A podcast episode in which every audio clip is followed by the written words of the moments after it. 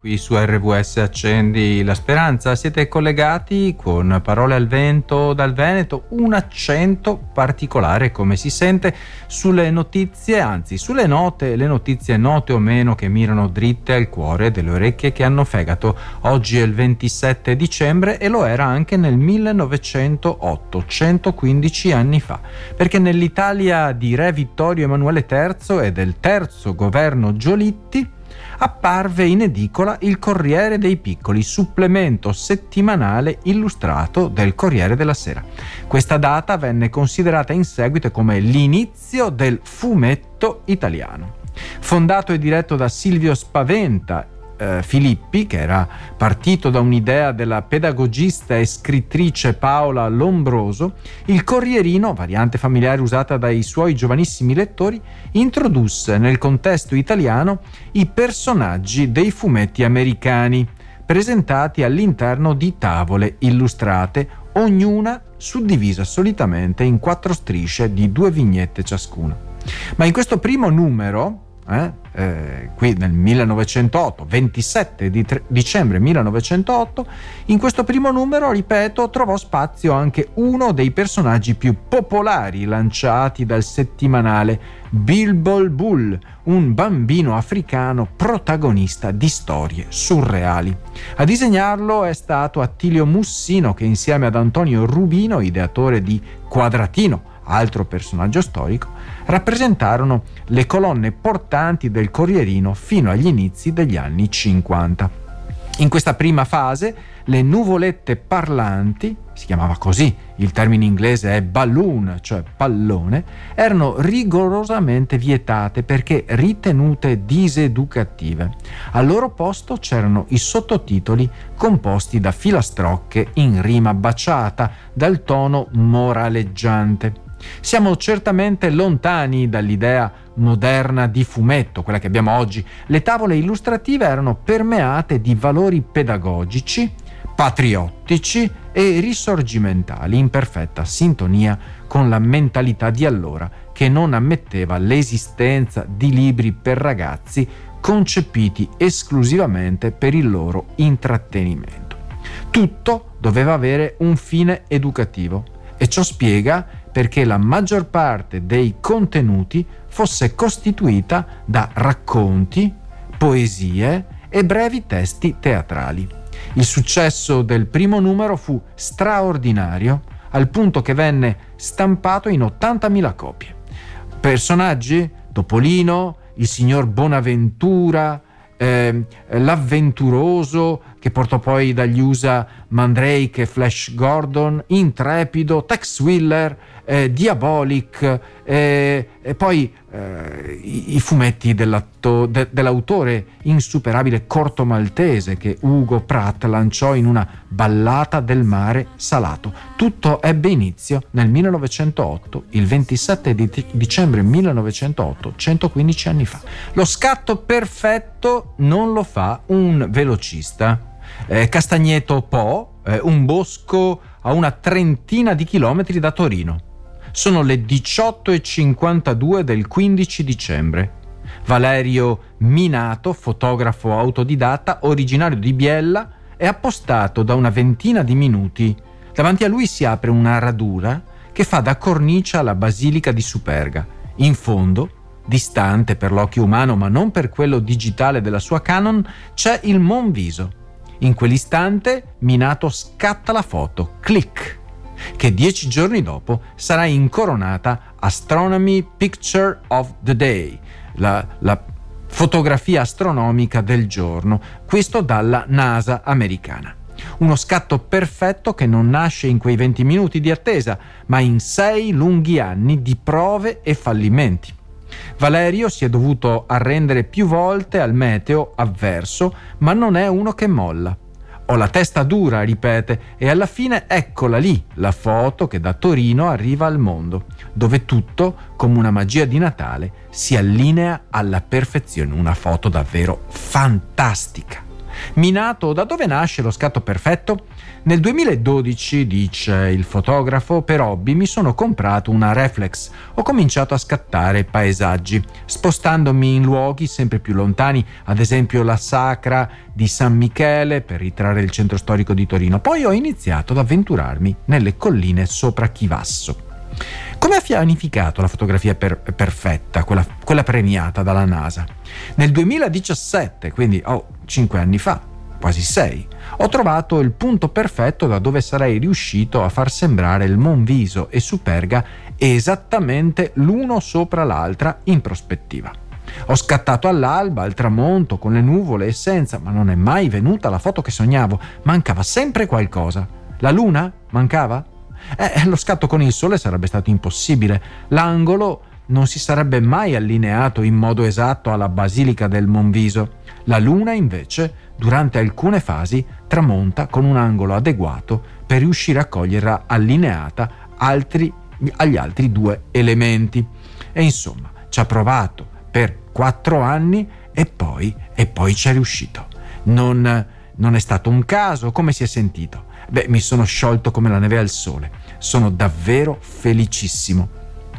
L'ha mostrata per primo ai suoi genitori che si sono complimentati con lui, ma le, le, prossime foto perfette quando le farà? Beh, eh, ho diverse idee, ci sto lavorando, ci vuole tempo, ci vuole tempo, ma noi di RWS il tempo ce l'abbiamo. Ci vuole orecchio, era una canzone, una canzone di Iannacci di qualche anno fa e ha preso spunto, per dire altre cose, il teologo e filosofo Vito Mancuso. Mm? Tutte le cose più importanti della vita avvengono al passivo, scrive non nel senso di inerzia o inattività, ma per passione nel suo duplice senso, irresistibile trasporto e insopportabile sofferenza. Passione è al contempo bellezza e sofferenza, esperite entrambe al passivo. E, e scusami, e l'orecchio? Mancuso sostiene che l'ascolto, passivo dunque, inteso in tutte le sue dimensioni, è fondamentale per diventare consapevoli delle forze più grandi di noi che ci fanno gioire e soffrire. La vita piena, afferma, nasce dall'unione simbiotica di due movimenti. Il primo ci spinge ad agire attivamente, mentre il secondo ci fa comprendere che il nostro agire deve aprirsi a una dimensione più grande. Il primo movimento genera autostima, il secondo invece stima. Mancuso quindi definisce la stima come devozione dell'intelligenza e sottolinea che la maturità umana si raggiunge quando, giunti a stimarci, troviamo qualcosa di più importante di noi a cui conferire la nostra stima. La vera stima si sviluppa quando si supera dunque l'egocentrismo e si percepiscono le realtà in maniera più importante rispetto a noi stessi.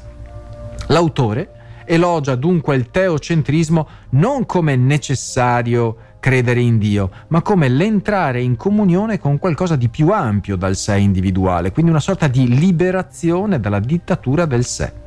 Questa connessione, spiega, si trova dentro di noi e rappresenta una dimensione più importante di noi stessi.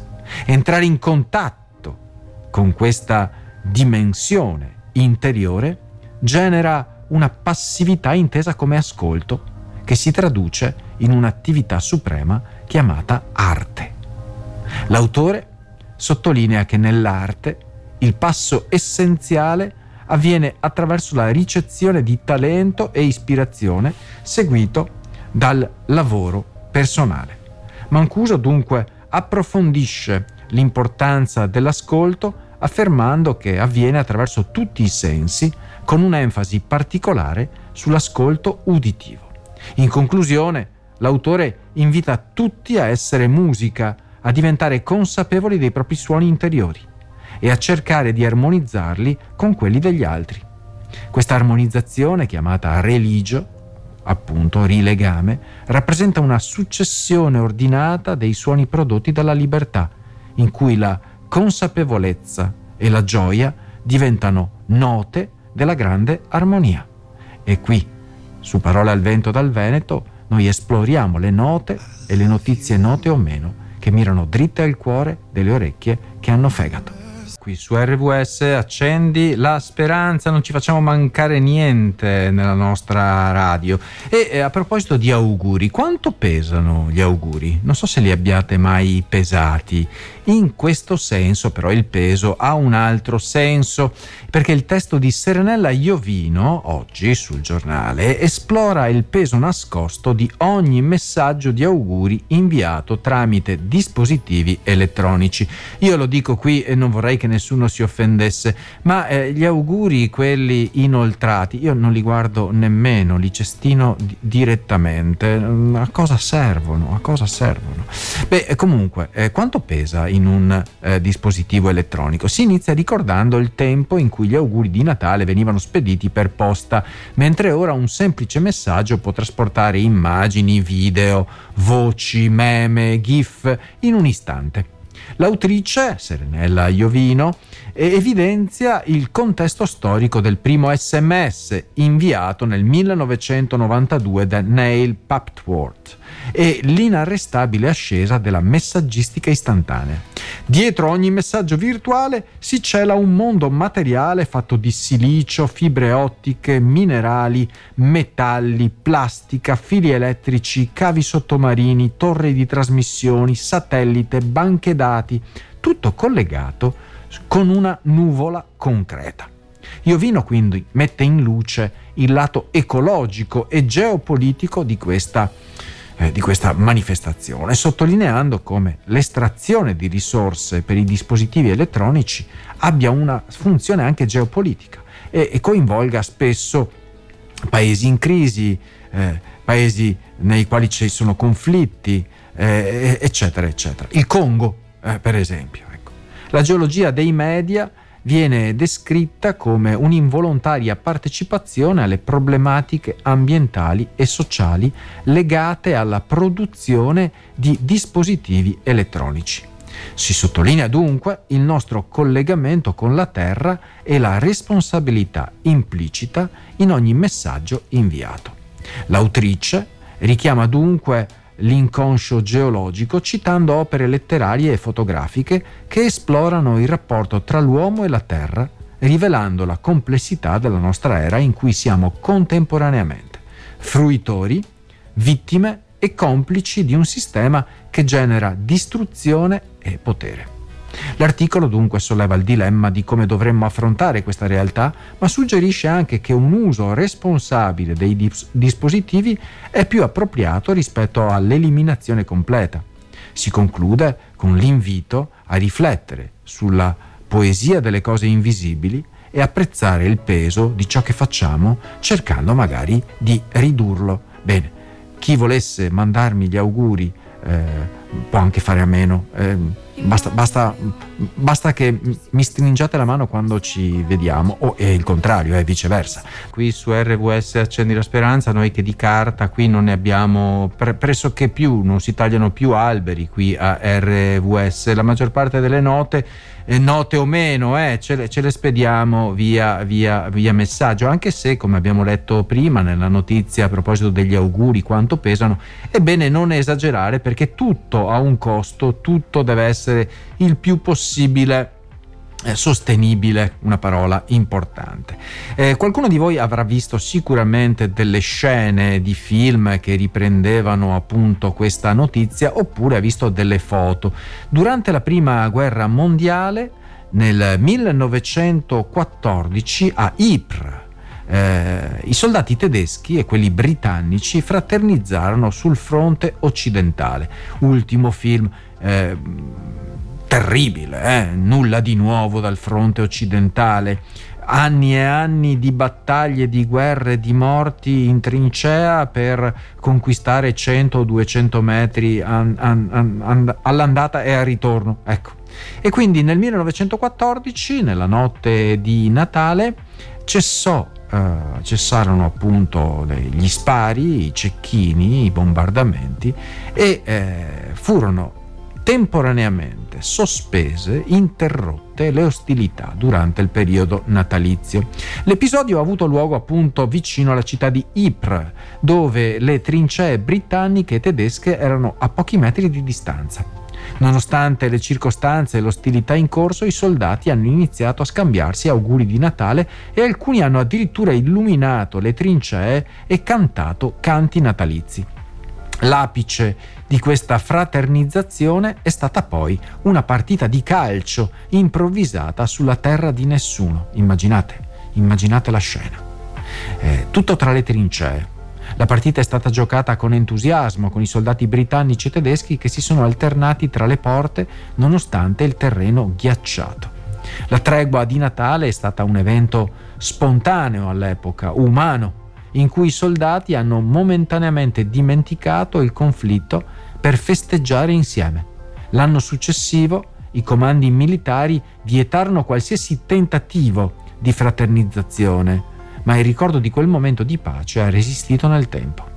L'eccezionalità di questo episodio, questa è la riflessione, ha mostrato che se desiderato è possibile fermare temporaneamente la violenza e trovare momenti di umanità anche nelle situazioni più avverse. La storia della tregua di Natale continua a essere ricordata come un simbolo di pace e umanità anche in mezzo alla guerra.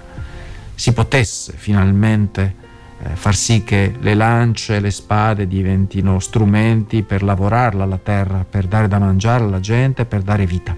Ci penso io adesso eh, così a rovinare l'idillio, a guastare la festa, perché stiamo vivendo senza accorgersene eh, una guerra mondiale, una guerra mondiale a pezzetti per ciò che riguarda quella armata e a, a un pezzo unico invece per ciò che riguarda il, eh, il cambiamento climatico, eh, climatico, il riscaldamento della Terra. Chissà se nel 2024 riusciremo ancora a far finta di nulla. E così, ecco, per ricordare questa guerra a pezzetti, ricordo quella del Nagorno-Karabakh, la regione che appartiene all'Azerbaijan, ma ha un significa- una significativa popolazione armena. Dopo che l'Azerbaijan ha riconquistato il controllo nel 2020, si è verificato un esodo di oltre 100.000 armeni. In Yemen, il conflitto civile tra il governo di Sana'a e i ribelli di Houthi è diventato regionale nel 2015 quando una coalizione guidata dall'Arabia Saudita è intervenuta. Nonostante un accordo di pace nel 2023, gli attacchi degli Houthi in risposta alle azioni israeliane hanno sollevato preoccupazioni. In Siria, la guerra civile è iniziata nel 2011 e continua, eh? Con il presidente Bashar al-Assad che eh, controlla oltre il 70% del territorio. Conflitti in corso coinvolgono gruppi islamisti a nord-ovest e milizie kurde al confine con la Turchia. Myanmar, una guerra civile scoppiata nel febbraio del 2021 eh? e c'è un esodo dovuto alla repressione di almeno 400.000 persone. Repubblica Democratica del Congo. Il conflitto basato sull'etnia ha causato oltre 6 milioni di morti e costretto oltre 7 milioni di rifugiati dal 1996. Sudan.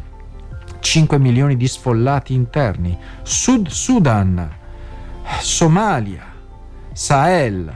Senza contare gli ultimi, cioè eh, Israele contro il resto del mondo e, eh, e, poi anche la Russia contro, contro eh, l'Ucraina o il resto del mondo, secondo la loro narrazione, il mondo dal quale loro vorrebbero salvare il resto del mondo.